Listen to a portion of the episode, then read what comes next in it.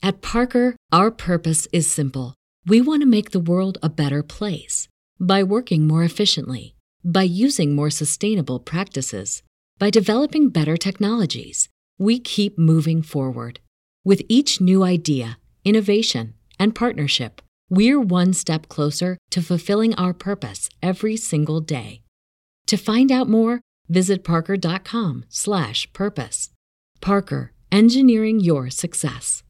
If you're a woman over 40 dealing with hot flashes, insomnia, brain fog, moodiness, or weight gain, you don't have to accept it as just another part of aging. The experts at MIDI Health know all these symptoms can be connected to the hormonal changes of menopause. And MIDI can help with safe, effective, FDA approved solutions covered by insurance. 91% of MIDI patients get relief from symptoms within just two months. Book your virtual visit today at joinmidi.com. In 2019, the first Strange Realities Conference took place in Nashville, Tennessee. The pandemic and turmoil the following year could not stop 2020's conference from thriving in cyberspace as a live streaming event. Now, for 2021, the third annual Strange Realities Conference will combine these worlds into a paranormal hybrid event, live in person in Nashville and streaming online. Join us in exploring just how truly strange our reality can be with an interdimensional lineup of speakers presenting unique and intellectual perspectives on magic, mysteries, and the paranormal.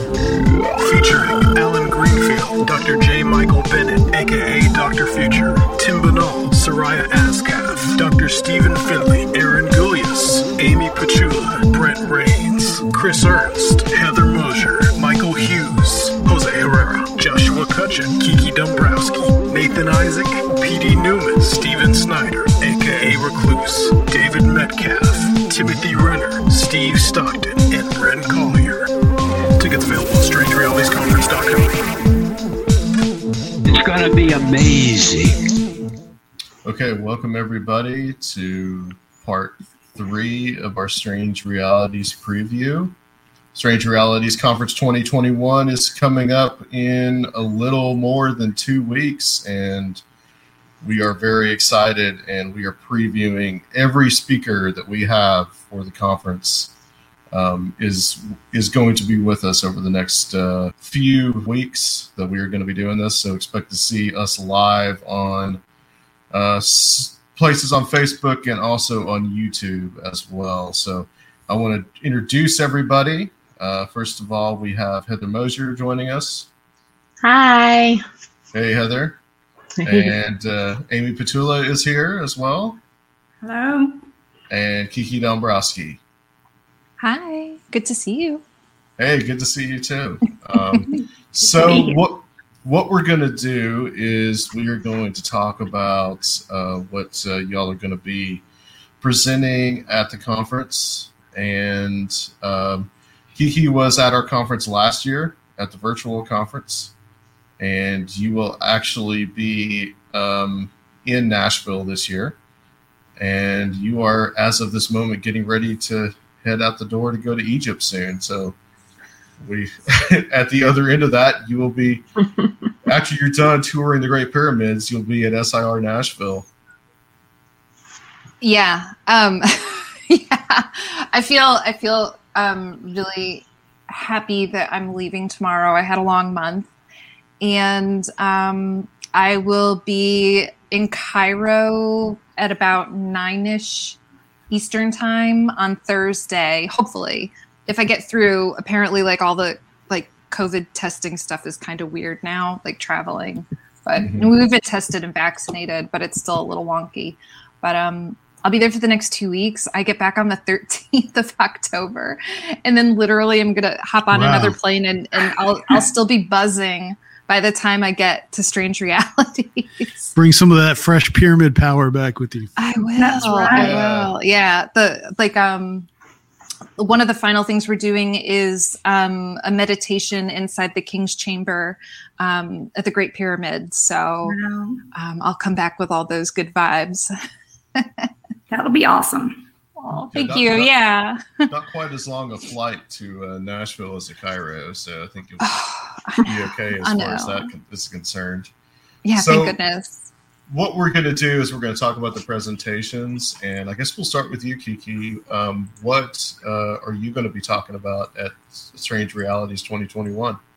Golly, that's such a good question. And I wish I had a really, really clear answer for you. But as we're talking, um, my presentation has been evolving, which is beautiful. Um, I am going to be doing a um, presentation on tarot, um, specifically modern um, esoteric themed tarot. So the Rider Waite Smith is is my focal point, but um, I will talk a little bit about Thoth and maybe even the Knapp-Hall deck, and I will be talking about the symbol of the gate and how it um, can be an access point to liminality, both in tarot readings for tarot readers, but also for people who just, you know, need to conjure that liminal energy and that sort of otherworldly vibe in their life. Um, yeah, that's what I got for you. Sounds great.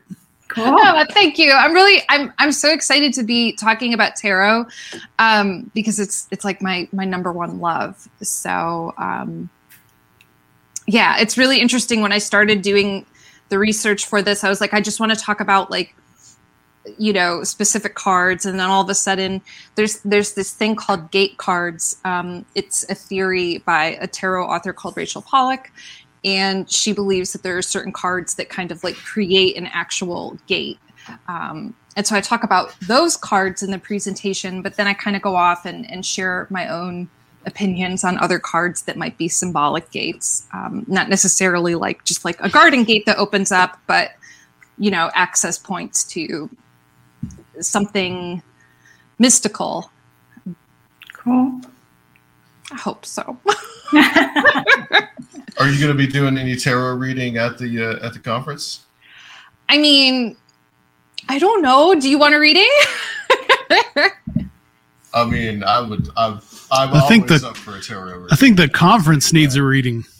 I mean, yeah. I mean, I, I probably have cards near me. I'll bring my cards for sure. Um, I really wasn't planning on it, but I mean, I could teach people tarot 101, divination 101, read tarot, talk about gates and tarot, whatever. And if you guys want readings, like totally. Do you want me to pull a card for the for the conference? Yeah, sure. That'd be Yeah. awesome. Let's see what we get. I'm sorry, I'm leaning down because I'm grabbing my cards. Yay. this is fun. And it's funny too. I haven't opened up my cards for a few days now. Ooh, one just fell out. those are the jumper cards. Whenever you get those cards that like fly out, you're like, okay, that must be the, the answer. And we got the Ace of Pentacles. So Uh-oh. That to me is a really positive card. That's a really, you know, healthy, healthy energy. So I think that this event is going to be very successful. And I also think too that um, it's going to be an opportunistic uh, event for both the presenters and for the two of you. And hopefully, this will be a good money card as well. Um, and this is actually one of the gate cards that I talk about in the presentation. And if you look here, I'm going to hold it really close. See, look at there's a little gate in a garden, and Mhm. in the background, there's mountains. So, um, is one other way to look excellent. at this. Yeah, and one other way to look at this too is I would say that the um, event will be really beneficial for people who come because what's going to happen is is they're going to take all the information they know and they're going to be led into new worlds and probably led down new rabbit holes by the things that they by the information they receive from um, the present uh, the presenters.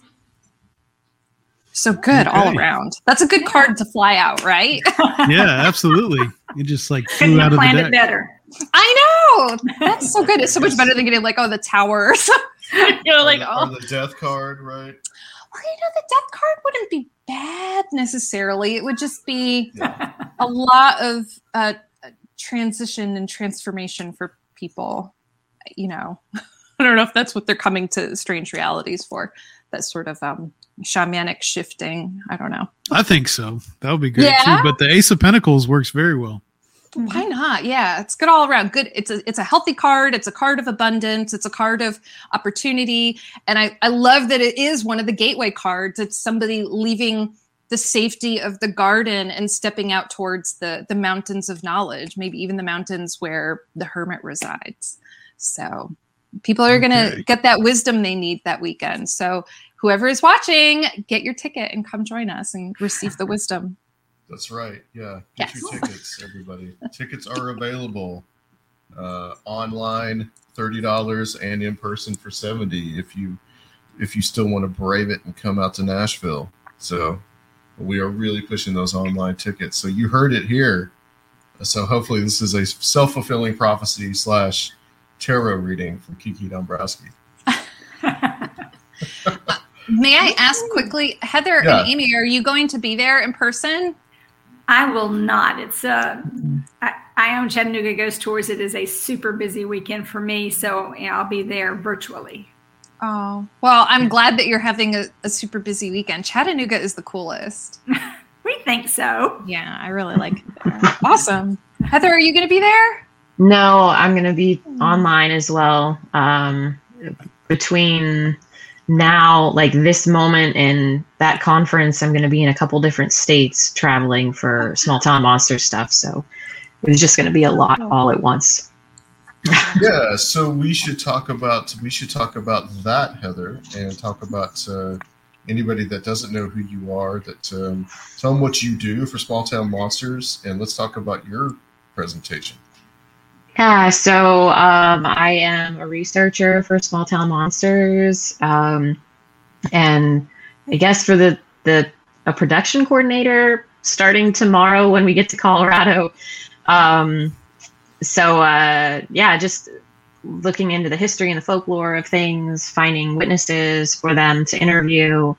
Um, I'm the host of On the Trail of Hauntings, which is on YouTube. And I got a show coming out next year that's going to be called on the uh, it's called the Lore You Know, um, where I interview different folklorists and such.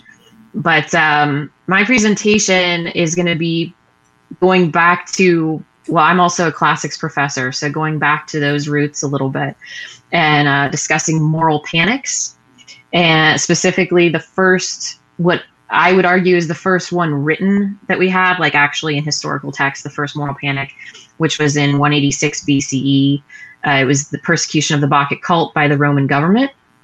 And then extrapolating the criteria that something must have to be categorized as moral panic from the Bacchic cult persecution onto the European witch trials of the 14th through the 17th centuries.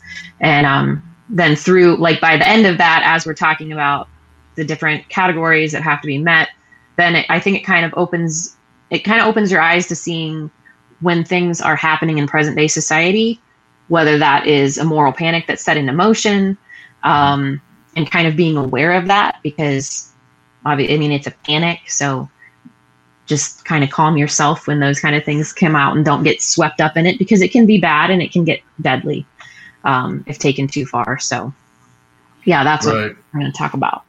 And we see So- that again and again through history Yeah. Exactly. So would the, the satanic panic of like the uh, the Yep. late early '80s have qualify for that? Yes, yes, it absolutely would have. It did. It was a moral panic for sure. So, That overlaps a little with some of what I'm talking about. yeah. yeah and um, you were going to be uh, well you do like you like you said you're the main researcher for the small town monsters. Um, Yeah. seth breedlove's i guess i call it outfit but it's a production company which is really awesome. And i should add too that um heather was featured in uh, one of his latest films. He comes out he's beginning to come out with films about as rapidly as uh, Yeah. nick redfern and comes out with books so one of his latest films he came out with was the Bell Witch, the one about the Bell Witch, which featured uh, Pat Fitzhugh, who's actually here in Nashville, and uh, that was probably one of the best, I think, um, documentaries about the Bell Witch. You guys really went through it, and and I Thank think you you. really did some great research on that. We were hoping you would come Thanks. come to Nashville so you could we could go to the cave. I'm The cave isn't I'm open, Tim- you know. It's not open anymore. It's not open this year. It well, it shut down last year because of COVID, of course, and then they didn't reopen it this year either. So I don't know if they're gonna open it again or open it next year or not. But it's it's not open. Well, after the conference, I'm I'm going to take Binnall up to um, Tim Binnall. I'm going to take him up to Adams. So Oh, nice. there's are some. What are some things that we should check out there?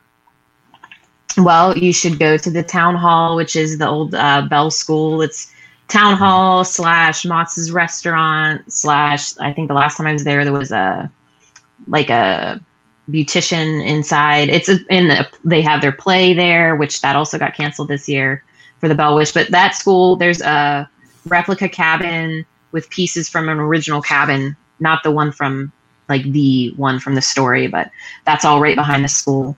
Uh, Bellwood Cemetery has some relatives buried there of the Bell family.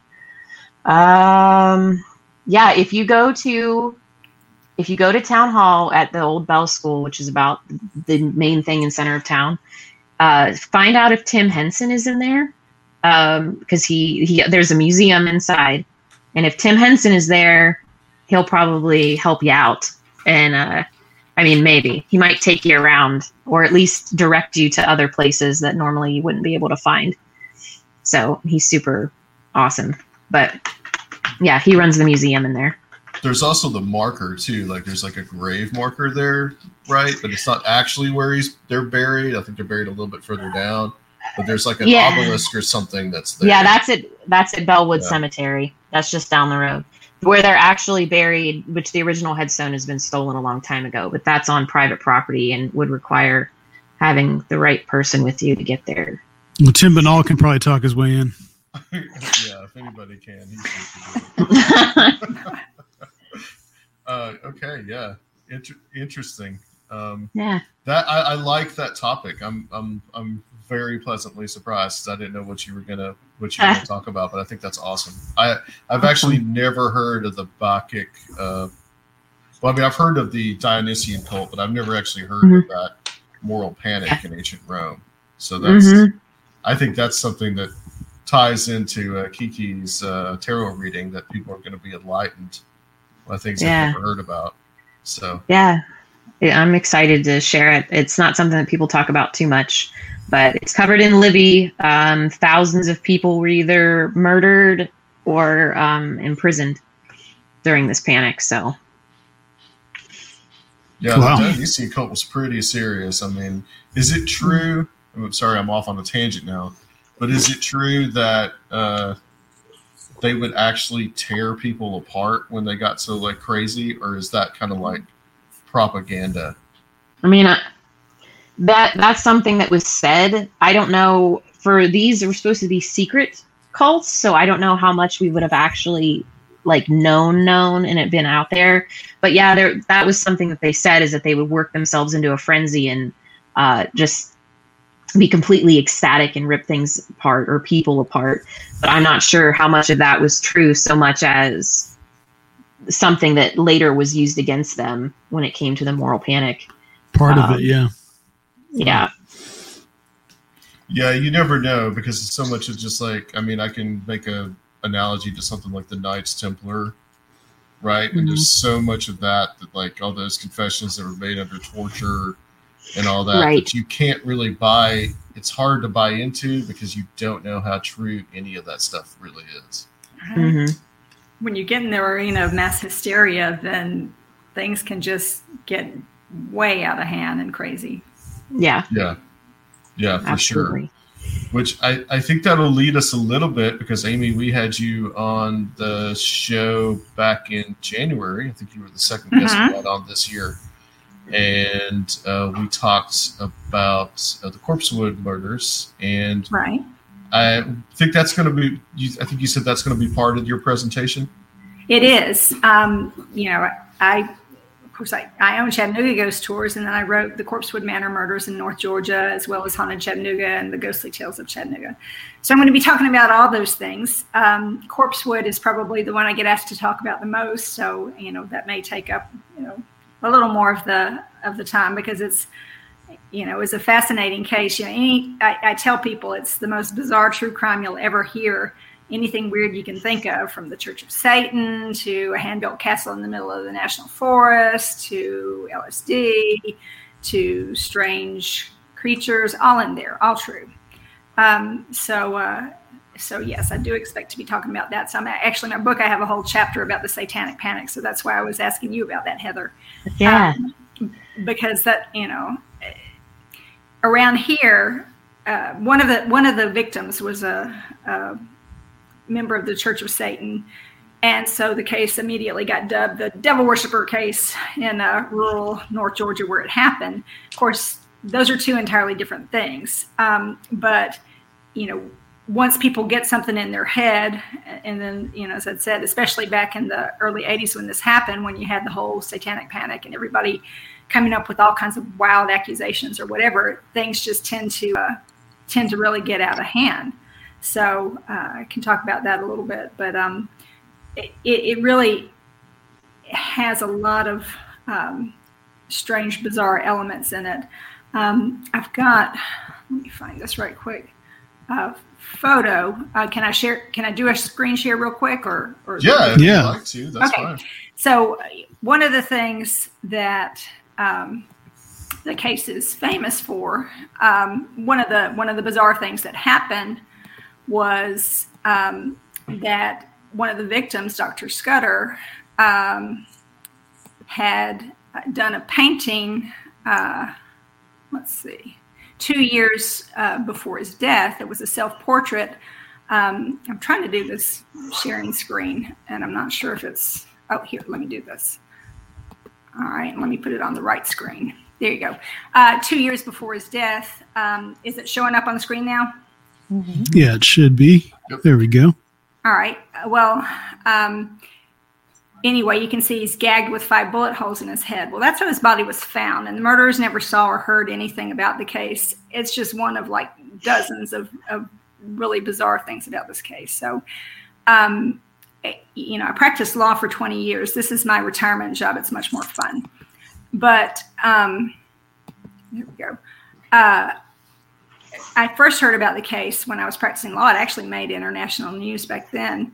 And then when I started the ghost tour, I started hearing about it from an entirely different angle. So it's a it's it's a fun one to talk about either way. Cool. Yeah, it is, and I I, I learned a lot uh, from your book. Um, I complete I met you completely by just like serendipitous chance too. It was funny.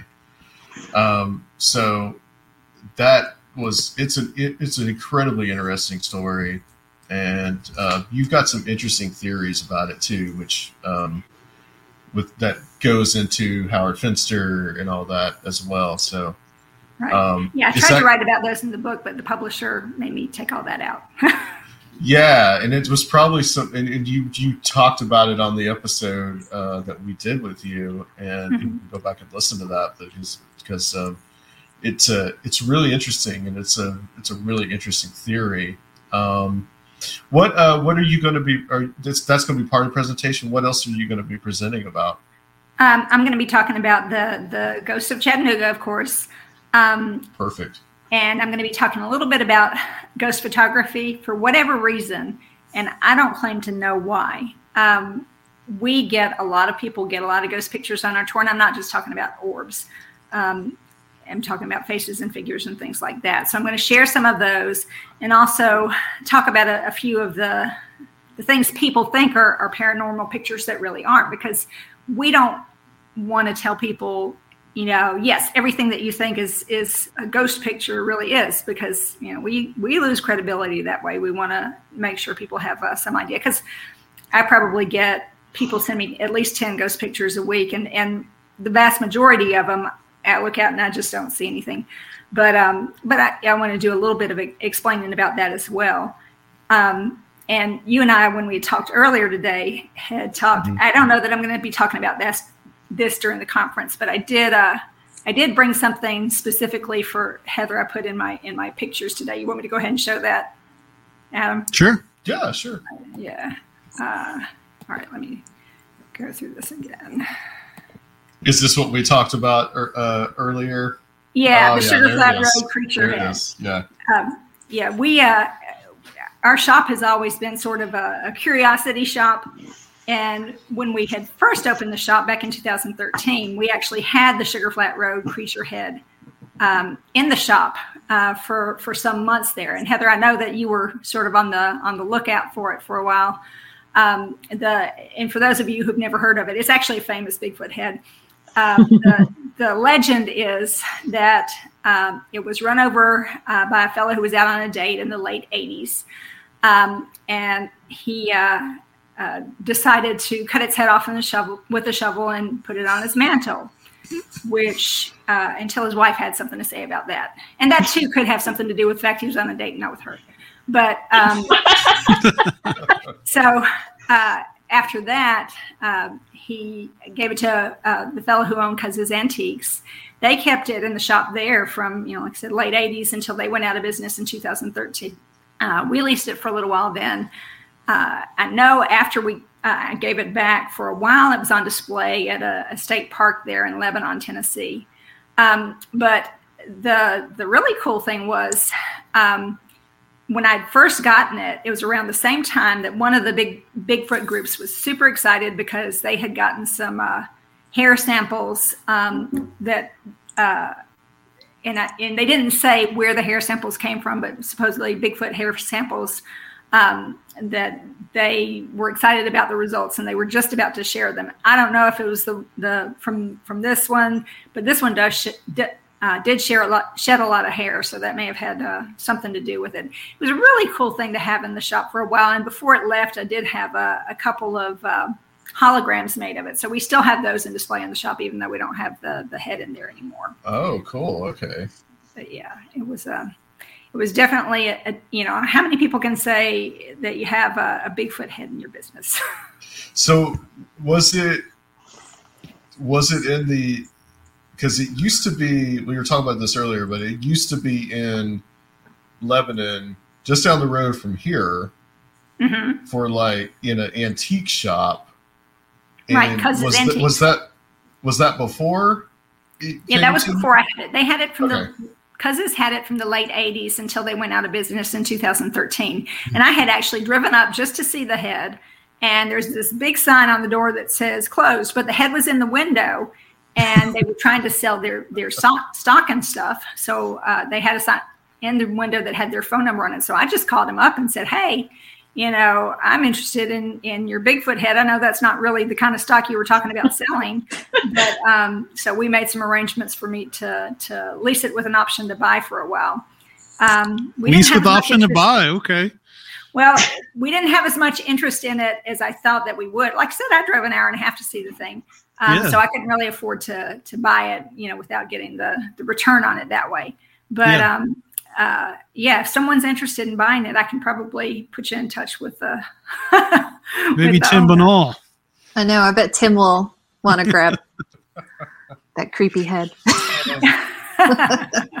Just to ask, has anybody ever done any like research on it or tried to like take the hair samples or x-rays scientific stuff with it or has it just always been this kind of odd curio well like i said i know that that you know the the bigfoot scientific community had some of them were, were excited because they just had some hair samples that had been analyzed and i don't think they would have been so excited if they'd come back negative uh, mm-hmm. but you know beyond that no i don't know it, it's fairly delicate. The you know the skin sort of feels like I don't know, sort of velvety right now, and, and uh, it, it, does shed. And I think that they're probably uh, are fairly concerned about just preserving it.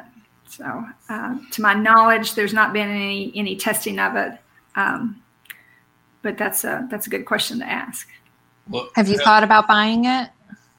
Well, like I said, I did before, but it was uh, it was too expensive uh, for the for the very little interest that we had in it for me to be able to afford it. So. Do you feel like going back now though? Are you like mm, maybe I'll give it a second thought? No, it was pretty expensive.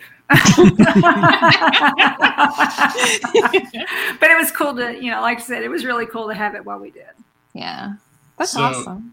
Heather, I got to ask you, since you're part of Small Town Monsters, yeah. Uh, what's your thoughts? Do you think that's a real Bigfoot head? Uh, an, an, albino Bigfoot. An albino Bigfoot. Right. I don't know. I mean, it looks cool. I, I don't know. I, I would want it in my shop too, as far as that goes. I don't know if you saw the little sign that was next to it. It was written by the guy who ran it over. It says, "Is this an alien?" You know, why in the world someone would think it was an alien rather than a Bigfoot kind of baffles me. But um, you know, the Yetis have been are supposedly white, so I figure, well, maybe you know, maybe they can have some in North America that are white as well. Yeah, maybe he's coming down for the winter. Yeah, that's what I was thinking. I was thinking Migrating. It looks more like a Yeti than a Bigfoot. Yeah. He was on his way to Florida. He's a snowbird. so you're basically going to talk. You're basically going to talk about what you do with uh, the Chattanooga Ghost Tours and the spirit photography, and and uh, Mhm. Amy has some really cool pictures. She showed me some stuff uh, earlier today. I, yeah, I've Um, got some right here if you want me to to put those up for a, a little teaser for your audience, or if you'd rather Yeah, wait, maybe I can just one is fine. I mean, that's that's, Yeah, totally fine. Thanks for sharing these. Yeah. All right, let me see. And, let me find. I want to say too that I uh, I got to do the tour um, back in June, at the end of June. I remember when it was now, and um, uh, it's a really great tour. You put a you guys really you just take a little circle around Chattanooga. I did. I think I did the Murder and Mayhem tour. Murder and Mayhem tour. Yes, Yeah. I think you did. That's the one I did. So you've got like a couple of different tours, different types that you do. hmm Now, this photo is from our, our ghost hunt. Besides our tour, uh, right now because of COVID, I have less guides, so we're only running our best tour and our best ghost hunt. The hunts are more like the investigations that you see on TV with all the equipment. Um, and it, the one we're running goes through UTC's campus and down to Citizen Cemetery. Uh, for decades before we ever started the tour, the rumor was that Danforth Chapel inside Patten Chapel was haunted by a suicide bride ghost who'd gotten stood up at the altar. And we've gotten photos of her before, but I- think this is the best ghost photo I've ever seen. I think this is amazing. I think it. I think she actually looks kind of like the uh, the bride from All That Jazz, you know, with the big headdress thing on. Um, and what really convinced me about this, you know, because sometimes we get people that are sending us photos where they've stuck in Slimer, or there's there's one iPhone app um, that you know puts fake ghost into your photos. But the thing is, everybody in the world who used that iPhone app to try to send us some fake photos always use this girl in a little calico dress. And I would always ask them, oh, "Did you take this photo, or did a friend take it?" And they'd say, "Oh yeah, I took it." And I'd say, "Well, you know, this is actually looks exactly like the little girl in this iPhone app." And then they they change their story. It's like, "Oh yeah, my friend took it and sent it to me." Um, but this girl, I looked on her her Facebook page on some public posts that she had on her Facebook page, you know, she didn't know I was looking at it, and she was like not trying to say this is a ghost at all. She was like, you know, when she contacted us, she said, you know, uh, I'm sure this isn't anything, but I just thought it was cool looking. And and on her uh, her Facebook page, she was saying, you know, it's just hard for me to believe that that you know I got anything. So I'm going to go back there and I'm going to try to take some more pictures just to try to disprove it. And that's not that's not the kind of attitude of someone who's uh, who's faking. Um, so we were we were super excited about this photo. There's actually a lot, I'm, as I'm sure you're aware, there's actually a lot of stories about UTC.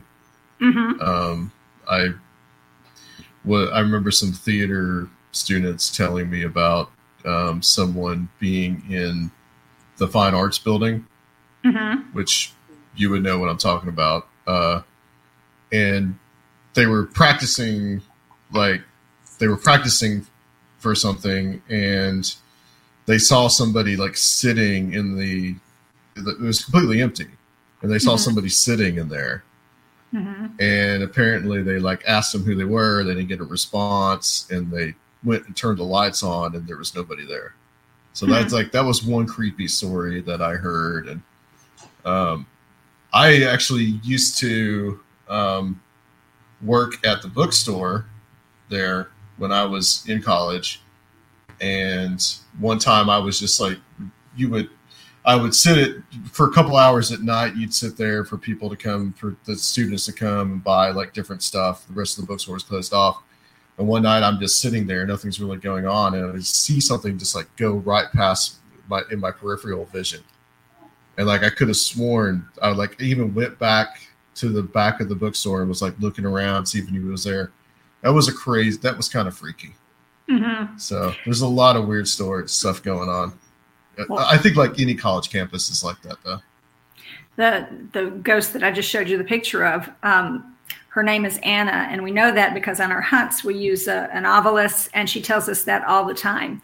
But she's actually kind of a hoot. She's one of my favorite ghosts. Um, as you might expect from a ghost who got stood up at the altar, she will only talk to women. Um, she has more than once, when we've had a bachelorette party along on the tour, tried to talk them out of getting married. She asked for coffee Oh, a lot. really? She asks for coffee a lot, and there's a smell of coffee around a lot of times when she's present. So, Anna's one of my faves. Well, this has been excellent. I, I really want to. Pre- I really appreciate the three of you doing this. Um, let me, for real quick, because I have it here uh, when everybody is going to be speaking.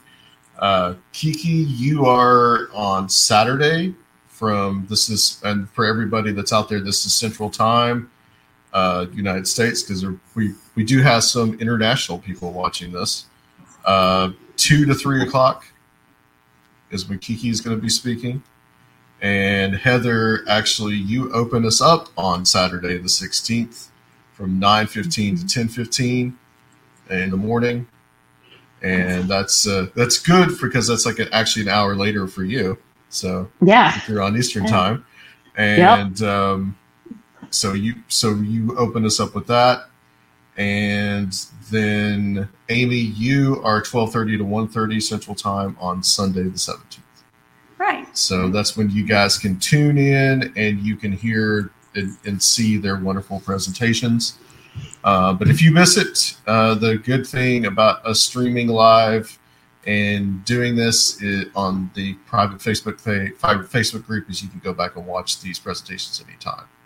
So um, we will start with you, Kiki. Tell everybody where they can find your books. You actually have new editions of the book of one of your books out that you sent to me, uh, and where they people can find you.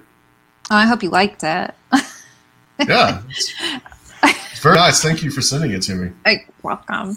Um, a Curious Future is a book on divination, and you could get it in, at any large retailer. So you could go to Amazon or Barnes and Noble or whatever, and, and and find a copy. And I encourage you to check it out if you're curious about divination um, and just want to learn about different types of divination. Um, if you just want like a general way to reach out to me, just kikidombrowski.com. But I'm not very active on social media recently. Maybe I will be when I'm in Egypt. So if you want to see like pictures of my vacation for the next couple of weeks, you can find me on Twitter, KikiD333.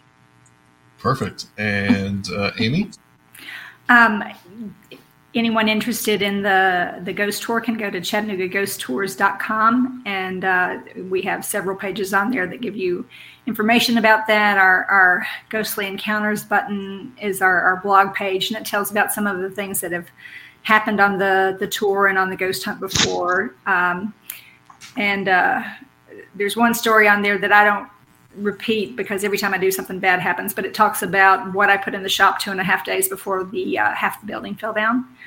Um, the uh, as far as my books, um, I have, like I said, Corpsewood Manor Murders in North Georgia, Haunted Chattanooga, and then a children's version of that, um, the Ghostly Tales of Chattanooga. And um, as Kiki said, you can uh, you can find them on you know any online real retailer. You can get them on Google Play, iTunes uh, local bookshops around here. I was really excited when I, I, you know, moved about a year ago and I went to the local grocery store and they had my book sitting there. So, um, yeah, and and of course we sell it at the at the ghost store as well for twenty percent off. So, um, uh, that's where you can find all of that. yeah, I can attest to that because I did see them um, several different places, and my dad just had a copy. He didn't even tell me he had one. and Heather, where can people find you?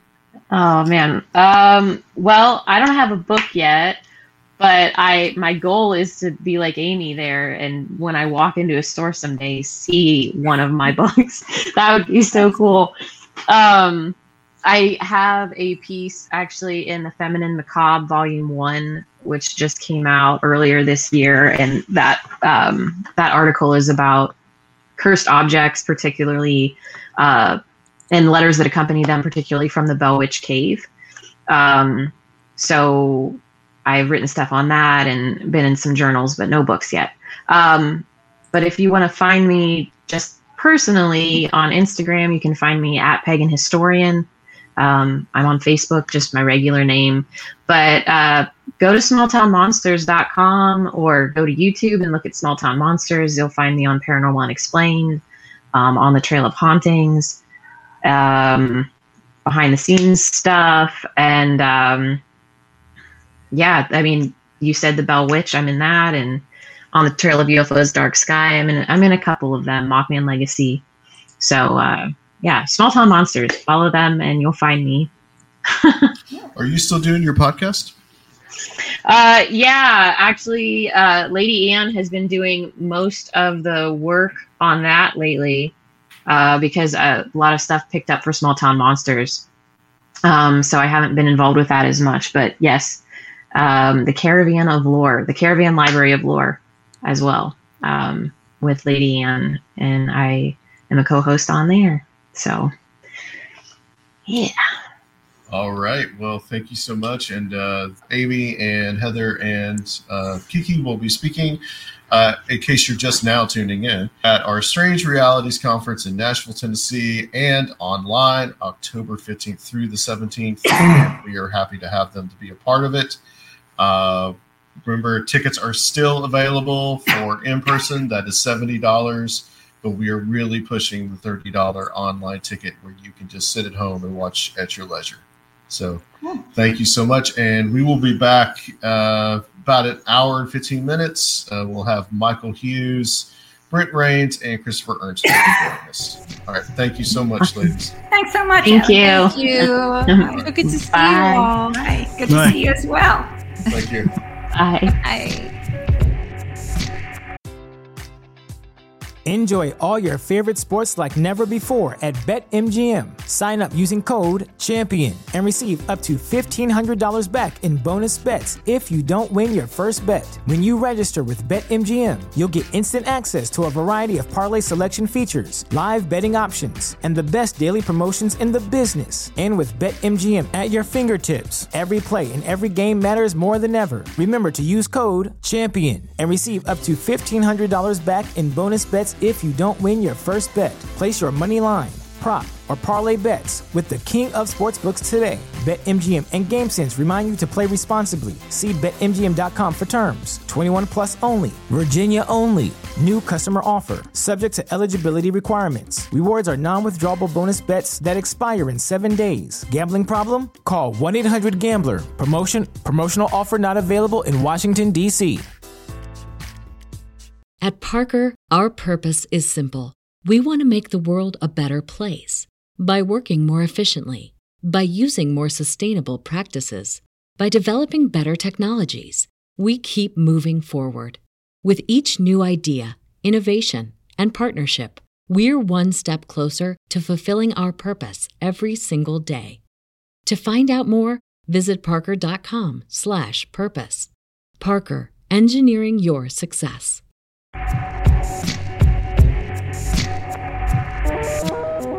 Hello, everyone, and we are continuing on Conspiranormal, our Strange Realities 2021 conference preview shows. And we have yet another set of three speakers. We had Kiki Dombrowski, Heather Moser, and Amy Petulla on earlier in the evening. And now we have Michael Hughes and Chris Ernst and Brent Raynes. And uh, Brent uh, it's not too far away from us where we are here in Nashville. And all three of these gentlemen will actually be in Nashville. So we want to thank you guys for uh, doing this tonight and coming to speak at Strange Realities Conference. Yes, so indeed. welcome, Thanks. welcome back, guys. Right on. Looking forward to it. Thank you for So- having us. Absolutely. So the purpose of this tonight um, is to kind of give a teaser about what you guys are going to be talking about, and we can kind of just uh, talk a little bit about you know a little bit about that or whatever kind of the other kind of subjects, uh, just more like a stream of consciousness type of thing. So, and then we'll also tell everybody what time you guys are going to be speaking. And um, we will, I guess, start with you, Mr. Hughes. Welcome back to the show. Thank you. It's good to be back, and I am so looking forward to Nashville, especially being in the Dolly Parton room. Um, so that that's pretty exciting. I hear the pillows are very fluffy in the Dolly Parton room, so Yes. looking for very much looking forward to and to seeing everybody. You know, as part of like I feel like I've been exiled, as many of us have, from this community for like a long time, and I'm really missing conferences. I'm really missing hanging out at the bar with people. Uh, you know, just because that's where like the really interesting conversations take place. So uh, I am I am really psyched. Um, Well, SIR Nashville is even better because it's BYOB. So there's like a Oh, fridge beautiful. in the All room. right. All So- right. Well, the rooms, you know, room slash bar, you know, it's kind of the same thing. sometimes, so. The hallway. And uh, the hallway, yeah. For you guys that are staying in the in the uh, in the motel that we have, uh, you're gonna be right down the street from the Fiddler's Inn, which is world famous and apparently world famous in the conspiracy world as well, as I understand it. It's a site of MK Ultra mind control programming. Yes. Oh man. Well, we well we can bring our fun there. We can bring some of our own mind programming. Are you, uh, uh, Brent? Are you familiar with um, with the Fiddler's Inn?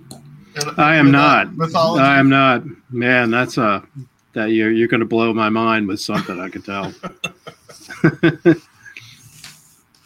All right, guys. So what we're going to do, we're going to talk about your presentations, and I guess we'll start with you, Mike. Um, what are you going to be presenting about?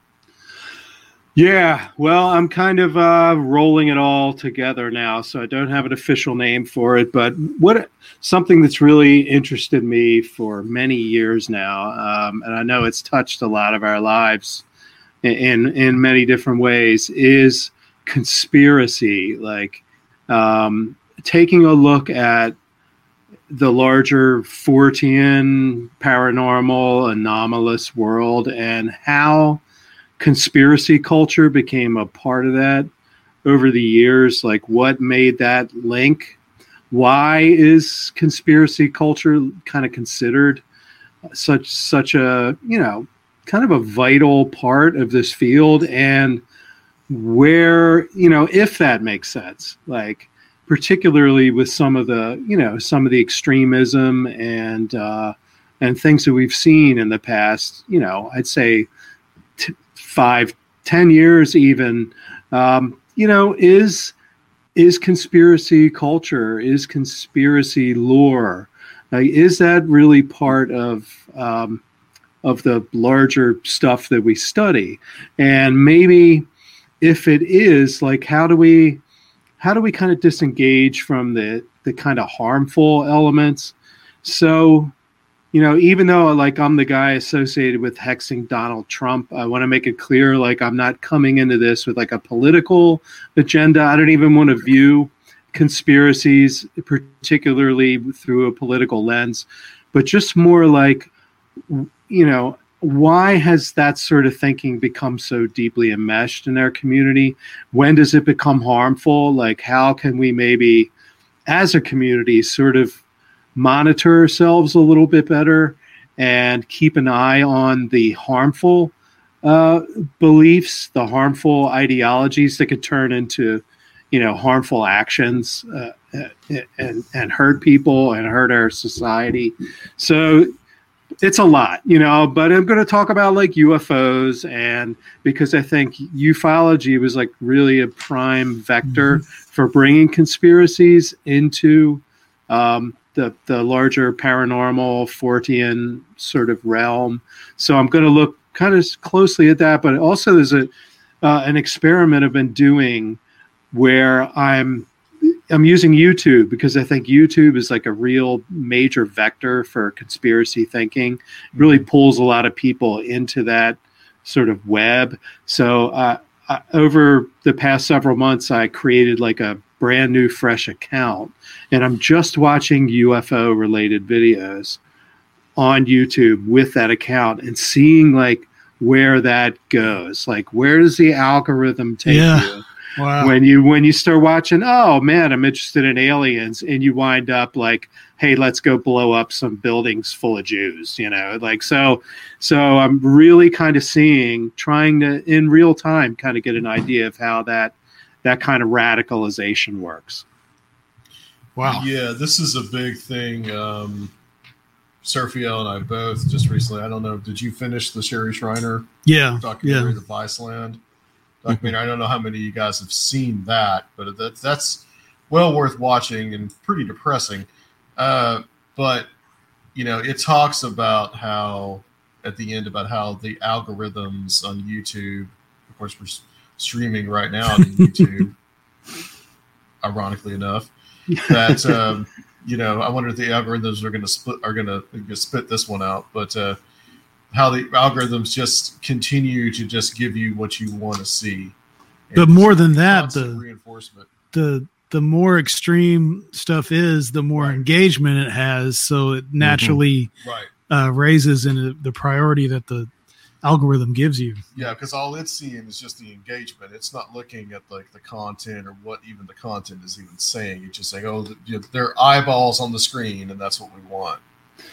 Yeah, it's definitely. I mean, social media has has uh, you know it's done some great things for sure, but just the the darker aspects of this kind of leading us by the nose with the algorithm and and the propensity to like pit people against each other. And you know so i'm gonna i'm definitely gonna talk about talk about all that stuff too because uh, it's all part of the bigger picture. You know why conspiracy culture which used to be really marginalized now like you know people's grandmothers are qanon and stuff like that so uh, Right. it, it's yeah it's it's a cultural force and that's been largely enabled by social media so i'll definitely be talking about like some of the science behind that some of the research and all that kind of stuff too You know, um, we probably, I think we probably talked about this when we had you on last, Mike, but um, we had Eric Davis on towards the end of last year. And I mean, that was a very eye opening kind of, you know, eye opening interview. And, you know, he kind of talked about how because of the pandemic, we're all, kind everybody's at home and everybody's got their eyes on the computer.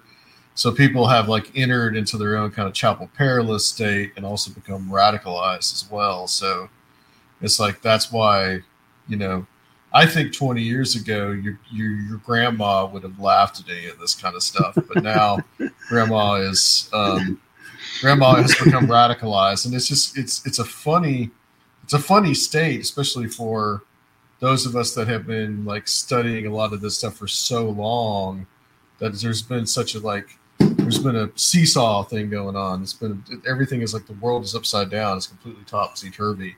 Because now people that would never have believed this even five years ago or any stuff of this kind of stuff five years ago now are eating it for breakfast every. Right. I mean, it used to be, you know, you'd you'd see, you know, Bill Cooper, you know, books and stuff like that, and it was just marginalized. Now, like you said, you know, hearing it out of grandma about the reptilians and the New World Order and the Great Reset, you know, and all this stuff, and it's just like it's mind-boggling to see what was what I and that's part of what I found appealing about it when I was a you know, when I was younger and I was really into this stuff, is it was a weird little niche. You know, you could kind of simultaneously explore it, but not really buy into it. You could find entertainment in it Right. because it was just a weird little subculture. But when, when it became, you know, like 30, 40% of the population, you know, that has like real ramifications. It's not just this kooky little hobby, you know, that people laugh at the tinfoil hat jokes and all that. I mean, that everybody's got the tinfoil hats now, um, and it's it's it's kind of terrifying.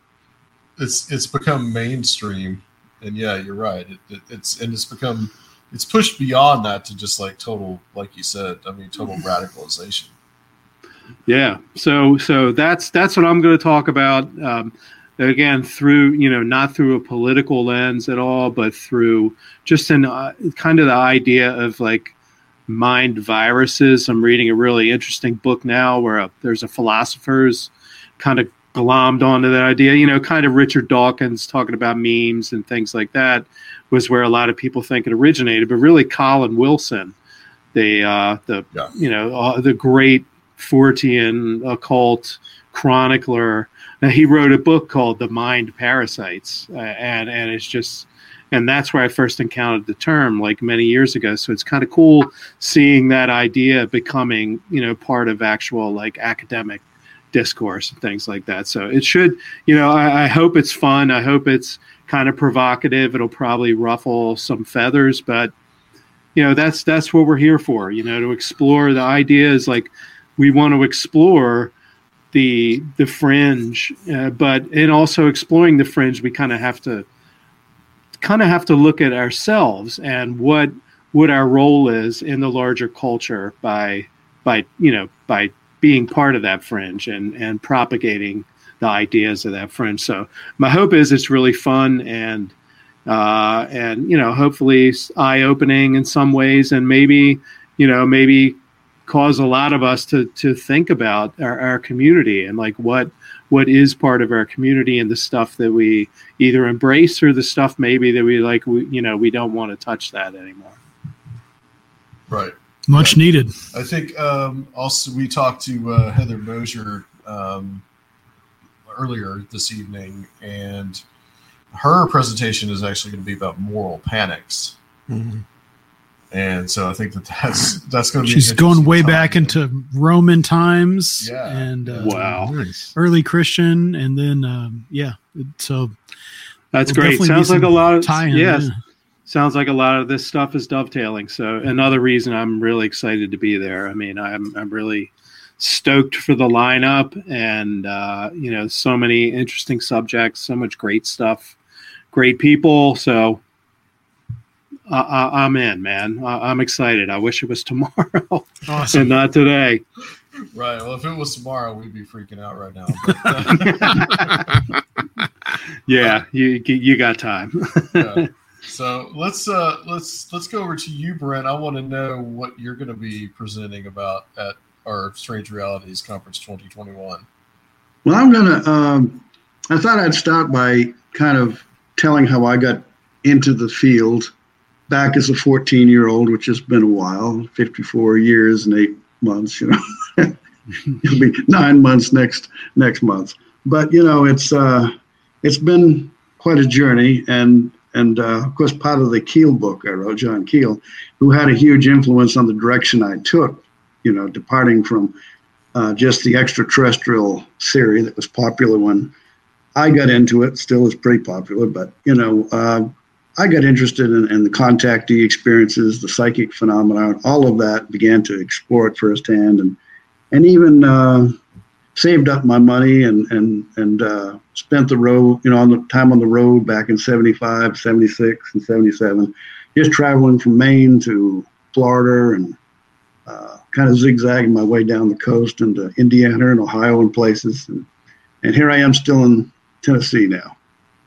Met a young lady who's given me information on on uh, sightings in the area and ended up uh, getting married. I'm originally from from Maine. I'm a I'm a true maniac. See, but uh, yeah, it's it's it's uh, it's been an interesting journey. I mean, it's opened a lot of uh, a lot of doors, you know, in my life. I've it's expanded my perception of a lot of things. I uh, I uh, got very interested in in, in in a lot of what Keel was was saying and writing, and uh, and so I felt compelled to write the the book that I did. You know, exploring all these different threads and seeing where they might lead me. And um, and you know, he mentioned about. Uh, I asked him back in '71. Uh, I think I was 19 at the time. You know, I wanted to do this. I wanted to do what you're doing. You know, get out there and interview people and try to understand it better.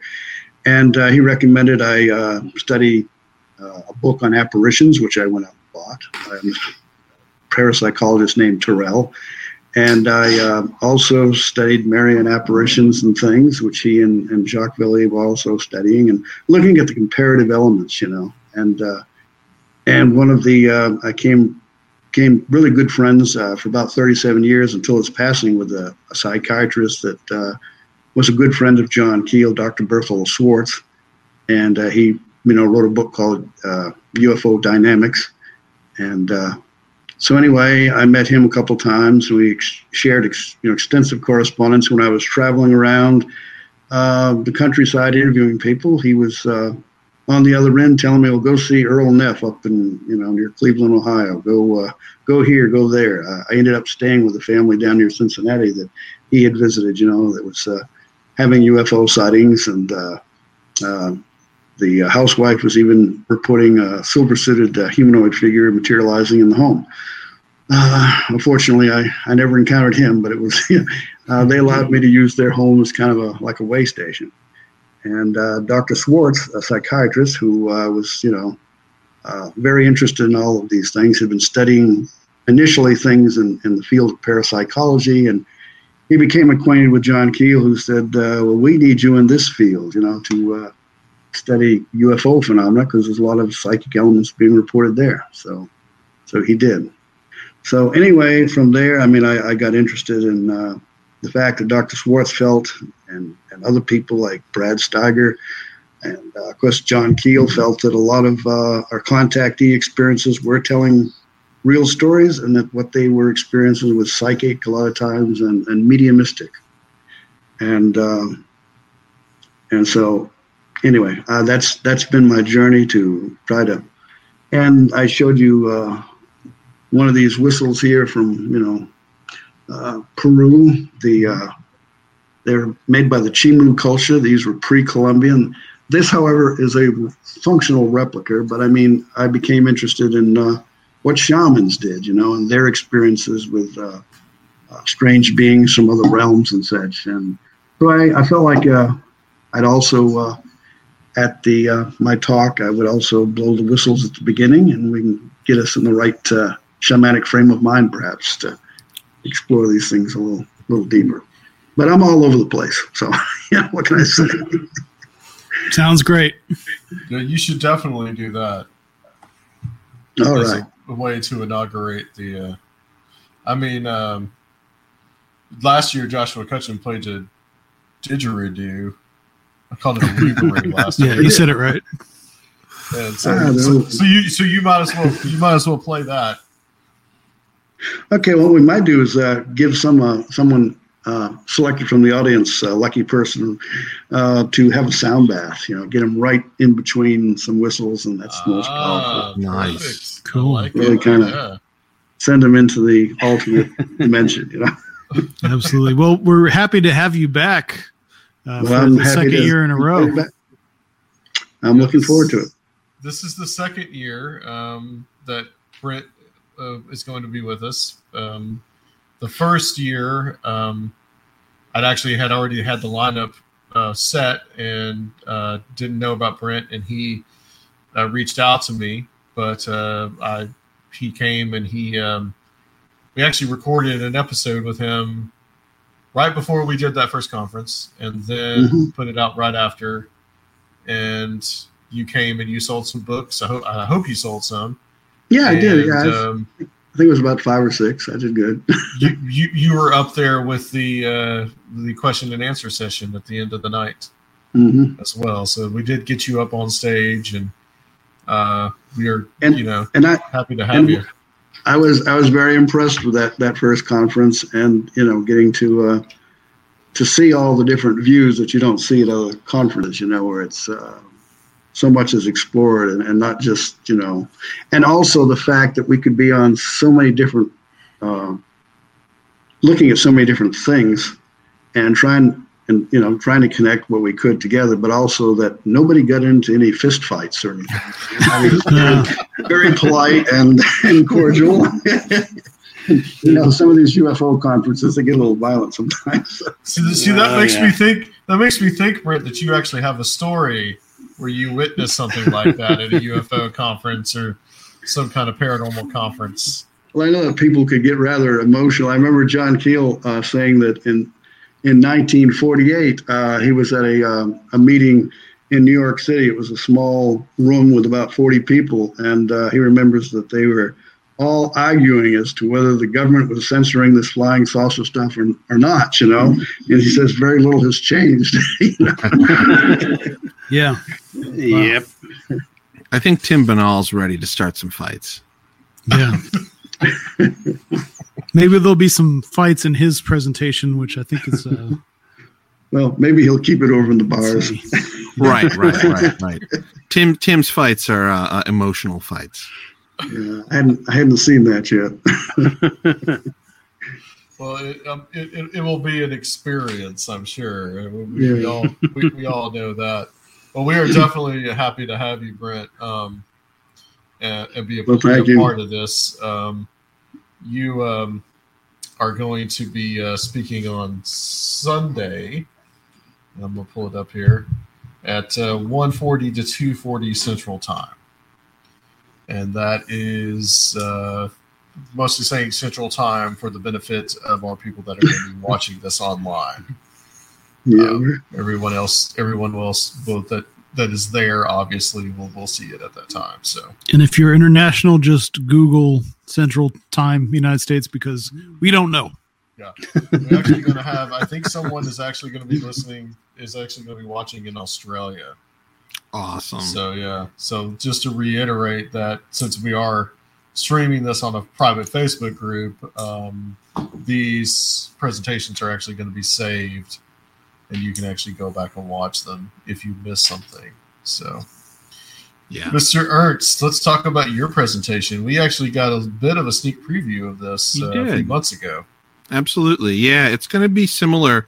Um, so a few months ago, I came on uh, and I talked with um, uh, uh, well, Surfiel talked a little bit about his background um, uh, in uh, LDS. Is that correct? Did I say no? In, I, no, it's not LDS. God, R- see, I always mix it up. Uh, no, it's Mormons, just Mormon, right? Yeah. Uh, RLDS. It's like Mormon Light. Mormon Light. Okay. All right. Uh, and I talked about. sorry. See, I'm, I'm completely uh, um, uh, misconstruing uh, the background that you came from. Uh, but you talked about your background in uh, a, a, strange religious upbringing. Let's say strange spiritual upbringing. and I talked a little bit about mine. Um, my parents were uh, followers of the uh, '60s guru, where at least most people know him as a '60s guru, Meher Baba. And uh, the interesting thing about um, him that I came to know later uh, as an adult, sort of going back and looking at a lot of the um, uh, literature and really, uh, you know, a voluminous amount of um, uh, recordings of his life, uh, a lot done by Westerners, a lot of Europeans, um, and the early part of his life. Um, you know, it wasn't just sort of like Osho, uh, you know, um, uh, uh, Maharishi type guru. Uh, it was very strange stuff that he was involved with, particularly prior to World War II and including World War II. And the only other person I think that uh, has sort of talked about this from an occult standpoint um, is uh, Paul Weston. Uh, people are familiar with Paul Weston, sort of the the um, uh, sage and historian of Glastonbury, as it were. Uh, and so, what I'm specifically going to talk about uh, is the idea of the sort of the trope of secret chiefs and how uh, what um, within the sort of teachings of Meher Baba, which are like the the best way to describe it is the mo- they're the most recent uh, teachings of a lineage that um, whoops uh, that goes back quite a bit further and is this really interesting blend of um, Sufism and uh, Hinduism and sort of general mysticism. And so, you know, for anybody that's not familiar with what I mean by secret chiefs, this is, you know, uh, we can go back uh, probably further than Blavatsky, but let's go back to Theosophy and uh, Helena Blavatsky and, you know, these uh, supposed Tibetan masters or Mahatmas that she was speaking with, um, which many people say were simply her. Um, uh, uh, from then on, you know, as theosophy sort of grew, Leadbeater and Bailey called them the masters of ancient wisdom. And then you have Guy Ballard and Elizabeth Clare Prophet uh, called them ascended masters. Uh, Crowley even, you know, was essentially, you know, ha- having experiences with similar sort of ascended masters. Dion Fortune called them the esoteric order.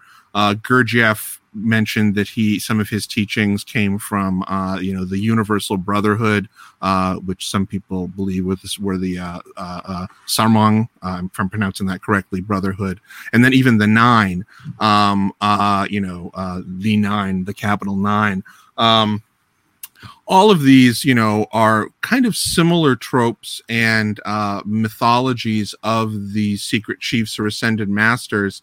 Um, and most people are familiar with the ones that I've mentioned, but there actually is one that comes from uh, the Meher Baba uh, lineage too, and it involves certain other masters that are actually quite well known in India, um, such as uh, Sai Baba of Shirdi, who people should not confuse with uh, the more recent Afroed Sathya Sai Baba, who is a pederast of some sort, um, and uh, um, uh, these other other people uh, that there's you know these sort of separate uh, historical lineages of saints um, uh, within India and the Middle East. Uh, and so it's but it's a very specific um, you know hierarchy and uh, there's all these accounts from these different um, westerners prior to World War II and even after of you know going on these journeys with Meher Baba and uh, you know basically, you know, meeting these weird people who were said to be agents and part of this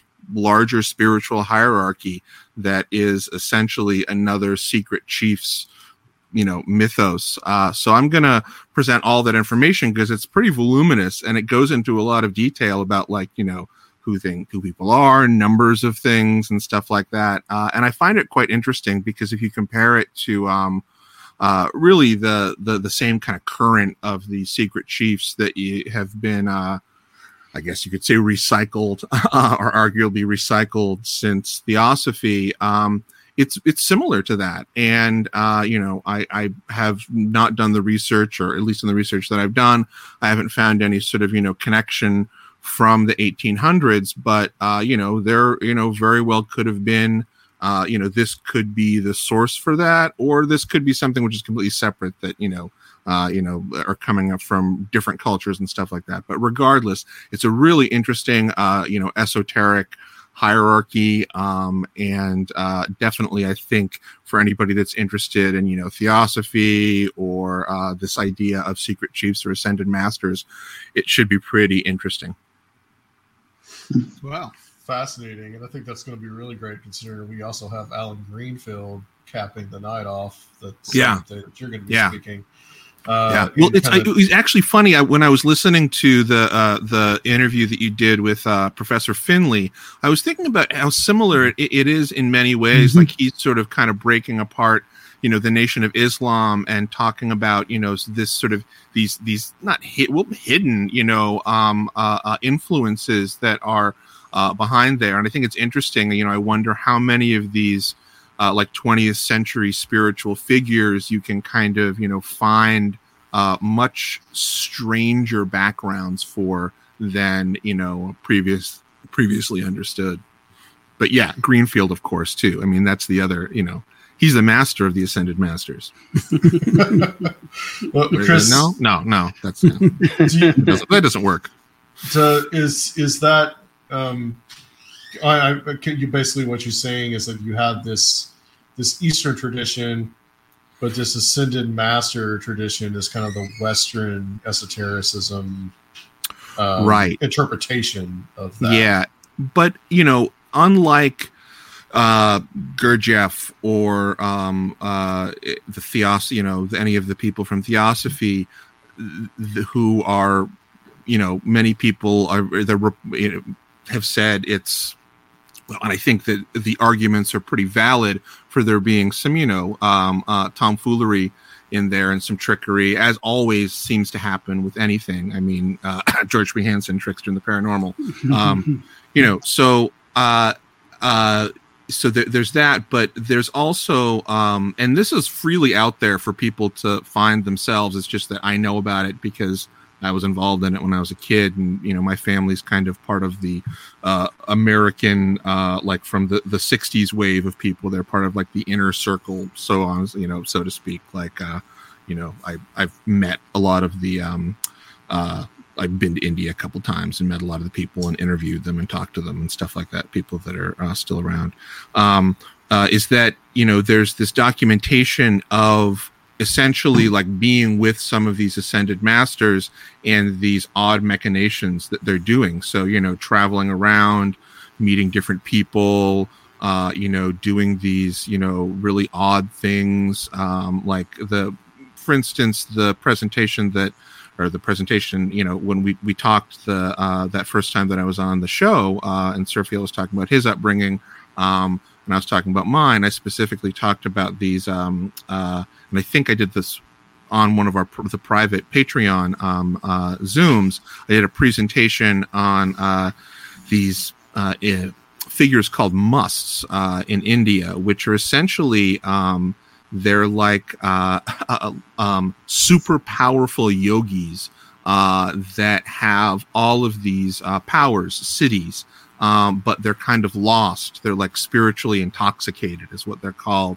And uh, during World War II, um, this is actually what Paul Weston talks about uh, too, because there's this interaction with his father, who was a World War II soldier, and these weird experiences he had um, in India with uh, some gurus is that uh, uh, Meher Baba uh, was essentially going around like this, uh, uh, you know, hermit, and all his, you know, sort of some of his um, group were following with him, and he was making contact with all of these ostensibly crazy homeless people that live in different, um, you know, cities around uh, India and in Southeast Asia, and uh, uh, would do what appears on the outside to look like uh, ceremonial magic with them. You know, he would go into a cave, they would be in there for 40 days fasting.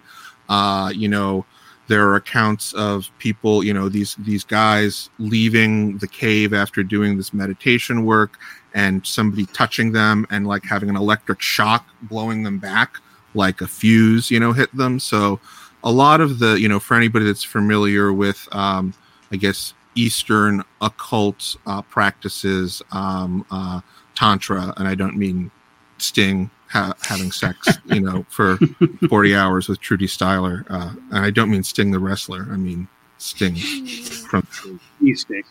Yeah um uh yeah all, all of these you know so the the the which is essentially you know magic um uh, uh from you know uh, the western uh, and eastern magic um uh, yeah, so it's it's it's really it's really pretty interesting, and I think that's the difference. There is that there's this sort of more recent um, uh, uh, these more recent accounts from uh, all these people, you know, uh, of these pretty interesting uh, stories, things happening.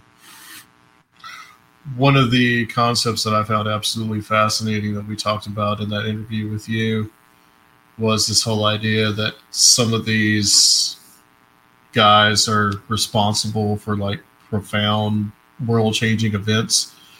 Was it Sai Baba who was supposedly responsible for World War One? I? I still right. don't quite understand how.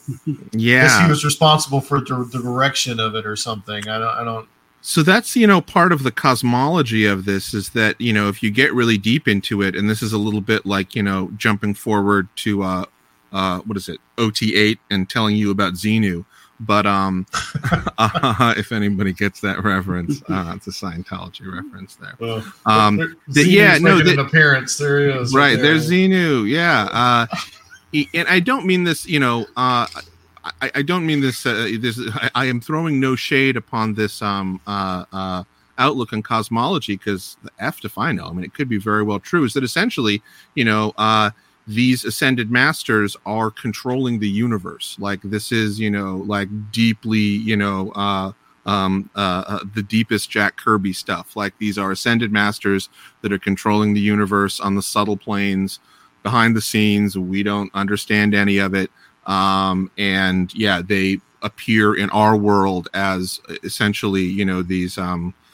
like yogis or fakirs or you know um, some other stuff too. Like I'll, I'll i'll reserve a little bit of it for the um you know the presentation but you know there are these uh, uh yeah yeah it's it's so it's it's uh yeah i mean it go it goes pretty far out there i think for anybody that really wants to follow it uh fully like it is a it is a complete and deep cosmology um uh, that goes beyond just this sort of spiritual hierarchy. There's you know quite a bit. I could do probably several several presentations on all the the stuff that I found, um, which is really interesting because you know as a kid I didn't really think about this uh, you know much. It was just that was, was just what my parents did. There's no dogma involved in it.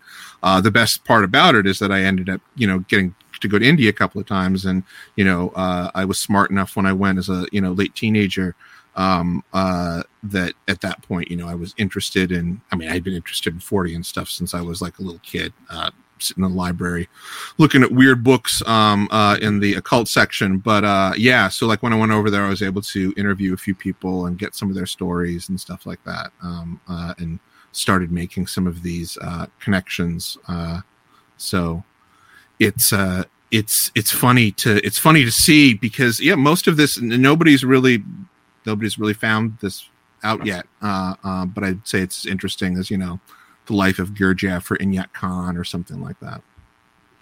And, and, just to point out, we don't want to dog Scientology too much because we're literally going to be right next door to the Church of Scientology in Nashville. I, yeah. The Nashville Celebrity Center. So sure, I'm, I'm free make, personality test. Is yeah, I'm not. I, I'm all uh, right. I'm not saying that Xenu isn't behind things. I'm just saying.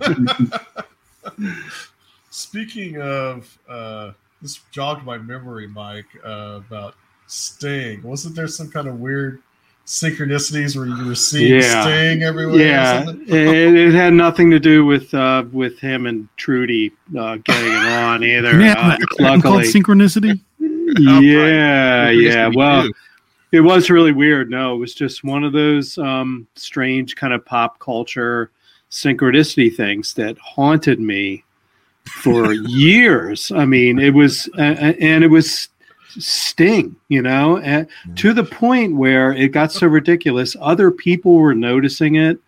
Uh, the example I give is I, uh, I I would get in a car with a friend, turn on the radio, and it's Sting. Okay, that's not so crazy. But then we'd go to a grocery store, and we'd walk into the grocery store together, and we'd listen to the music, and it was Sting. And then walking down so, the. So did it count if it was the police? Um, I, I would say that it or did it if it was if it was music. Sting yeah, solo yeah. Albums. You know, Sting is the police. You know, he's like the face of the police. So yeah, but in so we'd be in the grocery store and uh, and my friend would go, "Do you catch this, man? You know, it's Sting," and we'd laugh and then we'd walk around the aisle and there would be a magazine on the floor open to a picture of Sting, and, and that's not an exaggeration. Like this stuff was making me nuts. And so I really like at one point I thought, should I like write him or email him somehow, find his agent? But then I think he'd be, who is this freak, you know? But but I I really had to wonder if he was doing some kind because he was into weird stuff. If he was like broadcasting psychically somehow, and for some reason I was just tapping into the signal or whatever. But and I was never even a huge Sting fan. Like I liked the Police enough, uh, but but Sting was not like you know a hero of mine or any you know but but it was it was inescapably weird for years. It the just orig- kept happening. Comes on and on yeah, I mean, I mean, the I, I would you know I'd write this stuff down because I had like a synchronicity journal back in the day when so I would just get hit with these waves of synchronicity, but the sting themed synchronicities were just overwhelming, like ridiculous. To the, it's absurd. I mean, I feel I feel ridiculous talking about it, but it, it it was it was something that happened. So I similar to The Simpsons. I mean, I had ridiculous over the top synchronicities involving The Simpsons to the point where a lot of times I would sit down to watch the show and I would just be like, okay, what's coming this time? You know, and just just mind bogglingly weird to the point sinks like not oh i could kind of interpret that maybe. No these were just like jaw droppers so whatever. You know maybe the simpsons writers and sting were doing ayahuasca together or something i don't know. Broadcast this beam or uh, uh, you know. We could talk about that at the conference. Sting was performing some tantra somewhere close to Baltimore, and it just it's just this concentric rings just broadcasted yeah, somehow. yeah. Yeah, but yeah, sorry. To, I mean, that is a weird. That's you know, that's about as ridiculous as it gets. But but it was real. I can't I can't deny that something strange was happening there. Mm-hmm. Yeah, yeah. It- it- you, I've I've had those same kind of experiences, not quite to that extreme, but like you once you, it's like once you are hyper aware of something, then you notice it everywhere, and it it can it can be crazy, and it can really mess with your head. Yeah, but but that's the thing, you know, especially with synchronicity. Like I'm the I'm the first to say, well, that's that's just a coincidence, or whatever. You know, I try to check myself because I know how easy it is just to be hyper aware, confirmation bias. So for me, if it's going to be a, synchronicity, so to speak, it has to be kind of a whopper. You know, it has to it has to have elements to it that that aren't easy, just you know, squishy. It has to be like holy crap, you know, like that was that was weird. Um, but yeah, I mean, it's and I believe kind of you know we all have to do that because otherwise you just start you know you start you know moving down the road to schizophrenia, you know, where you, everything coordinates with everything, and you know that's that's not good. None of us want to go there. Any weird kind of synchronicities like that for you, Brent? Have you had any kind of strange stuff like that happen? Usually they're, you know, I've, I've had some, but usually they're, they're good. Nothing with, uh, you know, those characters. they usually kind of lead me somewhere, you know, meeting certain people or, or being at the right place at the right time. Sometimes I'm at the wrong place at the wrong time, but you know. right. Right. But yeah, there've been a lot of positive uh, synchronicities that I've had. And uh, I know Tim Beckley wrote a book that uh, detailed all kinds of synchronicities that he had during his lifetime. Uh, yeah. But I don't know that they were all always positive. But the theosophy thing, um, it kind of reminded me uh, of uh, the early contactee movement. There was supposed to be a lot of influence like that in the background. And I know uh, uh, Hakim Blankovitz, uh, from my in an interview I did for my Keel book, he he uh, referred to uh, um, how he felt there was you know there was something that the people of Theosophy were introducing, uh, maybe even actual craft that we called flying saucers back then, and uh, causing some of the people who later became contactees. And I was telling him about a uh, a Brazilian uh, general that I was a contactee that I had uh, become acquainted with. Uh, his granddaughter telling she was telling me about her experiences, and turned out he was also like a psychic medium, and uh, um, he was also a member of that organization. Mm-hmm. And then I found out from Hackham that there was another one related to him uh, overseas. That was, you know, and I thought, man, there's a whole network going on here. Well, I, I always think that it's it's you know really strange that people don't mention, and I think some people do mention the fact that Whitley Strieber has been practicing Gurdjieff fourth way since far before his that the the communion contact, and you know in particular has been doing these um, uh, sensing exercises, which um, uh, yeah, it's are very very much um, uh, uh, it's a type of uh you know uh meditation uh, if not pranayama of some sort yeah That's interesting. Very much so. Um, there's so much we could we could get into. Um, but I want to real quick tell everybody when Mike and Chris are going to be speaking, and that's going to be Saturday, the the 16th of October. Chris, you are 310 to 410 Central Time, and Mike, you are 420 to 520. Oh, you guys don't be looking for that one. Well, So what- leave, what are leave a couple minutes in case people have to step outside the, Yeah. the hotel. What uh, are you going to start your presentation with at 420? I mean, we're gonna. I mean, Brent is gonna With the have groovy the, whistle. have the whistle. We're gonna, Yeah, I don't know what the uh, medical marijuana laws are in uh, Nashville. There are uh, none. We'll get you some uh, okay. CBD. Uh, all right. I'll, I'll have. Okay. Good to know. Good to know. and again, Brent, uh, he is 140 to 240 on Sunday the 17th. So um, let's and go mine are, in, mine are in natural highs, so there won't be any Yes. after. Yes. Excellent. There'll be no Mine are contact, natural too. contact buzz. Uh, let's start. Psycho, Uh, psychoacoustical. But every Mike, uh, let's start. Everybody, tell where you um, your, your websites, um, books, any of that stuff that you guys want to plug. Uh, Mike, uh, let's start with you. Okay, sure. Yeah. Um, you can find all my stuff at Michael M, as in michaelhughes.com. Um, wow, it looks like my camera suddenly got blurry here. Uh, or maybe it's just my eyes. Uh, so it's michaelmhughes.com and any social media it's just michael m. Hughes. So like twitter facebook all that sort of stuff. My book this is my latest book magic for the resistance uh, rituals and spells for change that came out 2018 and uh, but i also write like uh, kind of fortean themed supernatural thrillers and stuff like that. I have a trilogy called the blackwater lights trilogy. And if you like all this weird, spooky stuff, uh, you, you might like you might like that as well. So awesome, excellent, um, uh, Mr. Raynes. Well, um, I'm prepared to. Here's here's my first book from 2004, Visitors from Hidden Realms. It's got a lot of uh, material on UFOs and ancient uh, mysteries and uh, shamanism, and, and, the Peruvian whistle vessels are also mentioned in there. 2004, my uh, um, on the Edge of Reality, which uh, Tim Beckley actually published, uh, which is really a series of interviews that I previously previously published in uh, my magazine, and uh, of course my John Keel book uh, in 2009, awesome. Uh, telling how I got interested in all this high strangeness and Keel's influence on myself and others. I interview people who knew Keel.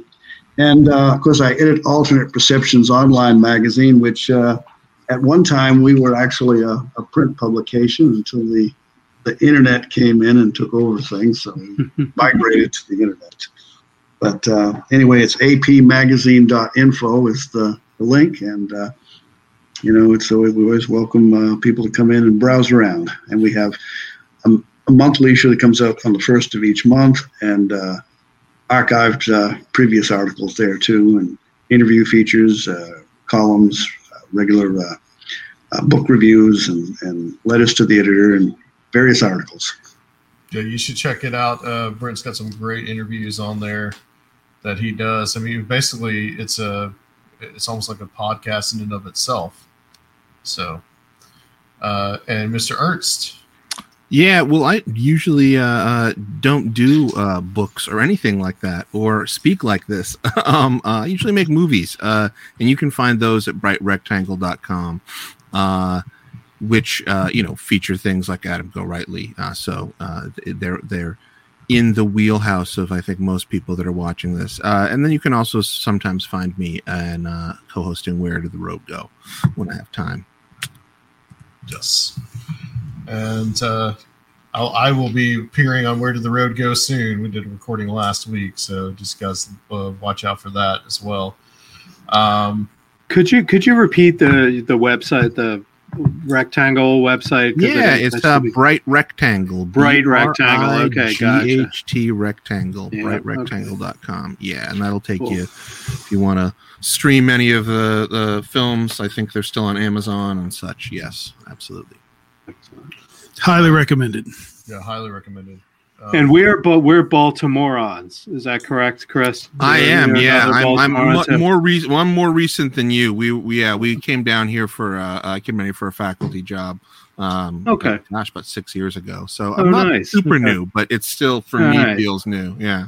Well, well, I can't believe I haven't run into you yet, but we'll have to fix that. Absolutely, we'll do that. Absolutely. Right all right, gentlemen, I want to thank you for being a part of this. Uh, we are going to be back. We'll, we'll for the uh, podcast audience, we will come back and close out the show.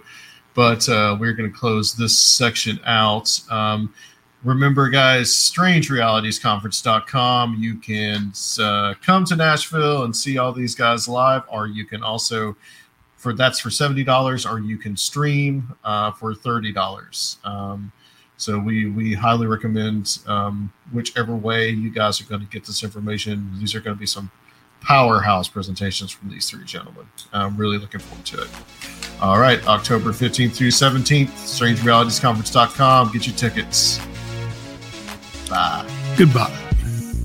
All right, guys, welcome back to the show. We're going to just like briefly close this out, give you guys the usual spiel and uh, what is going on and what we're doing. Uh, that was a great couple of sessions with uh, first Kiki Dombrowski, Amy Petulla, and Heather Moser. And then, of course, Chris Ernst, Michael Hughes, and Brent Raynes. So we were glad to have them. And all six of them are going to be presenting either from home or at or in Nashville for the Strange Realities Conference 2021. Uh, tickets are still available. We do have some room left for $70 tickets in person.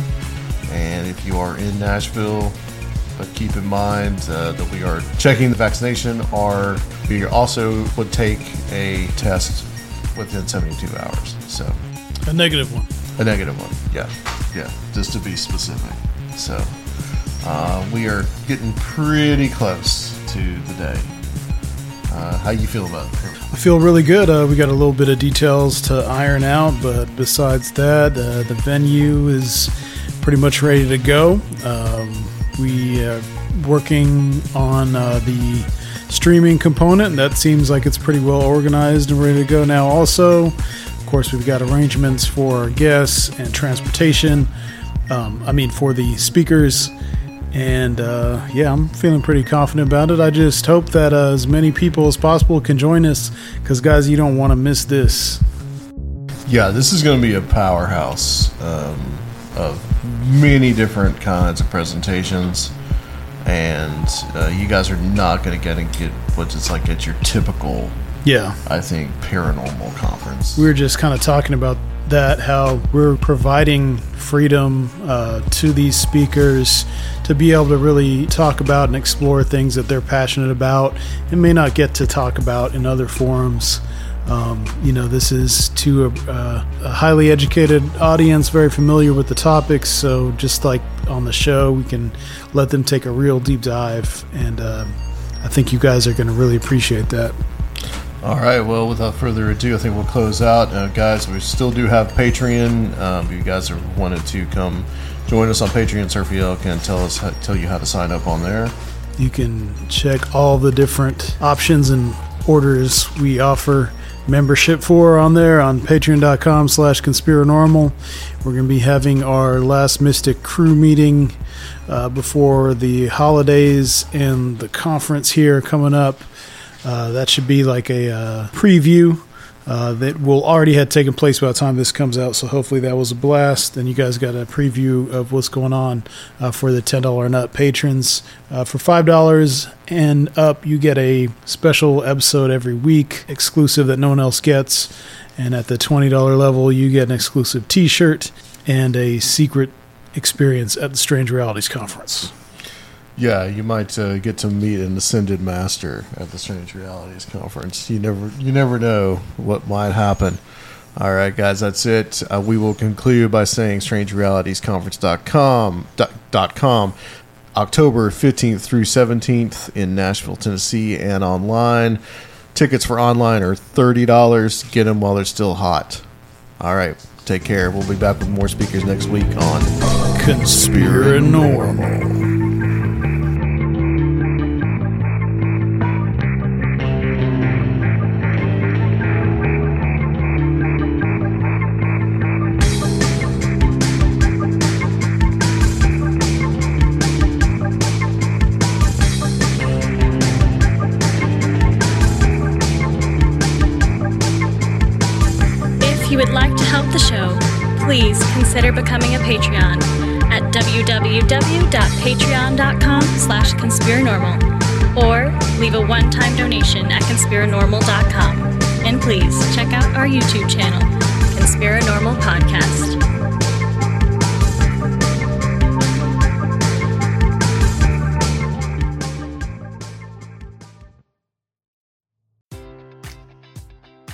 Enjoy all your favorite sports like never before at BetMGM. Sign up using code CHAMPION and receive up to $1,500 back in bonus bets if you don't win your first bet. When you register with BetMGM, you'll get instant access to a variety of parlay selection features, live betting options, and the best daily promotions in the business. And with BetMGM at your fingertips, every play and every game matters more than ever. Remember to use code CHAMPION and receive up to $1,500 back in bonus bets if you don't win your first bet. Place your money line, prop, or parlay bets with the king of sportsbooks today. BetMGM and GameSense remind you to play responsibly. See BetMGM.com for terms. 21 plus only. Virginia only. New customer offer. Subject to eligibility requirements. Rewards are non withdrawable bonus bets that expire in seven days. Gambling problem? Call 1 800 Gambler. Promotion, promotional offer not available in Washington, D.C. At Parker, our purpose is simple. We want to make the world a better place by working more efficiently, by using more sustainable practices, by developing better technologies. We keep moving forward. With each new idea, innovation, and partnership, we're one step closer to fulfilling our purpose every single day. To find out more, visit parker.com/purpose. Parker, engineering your success.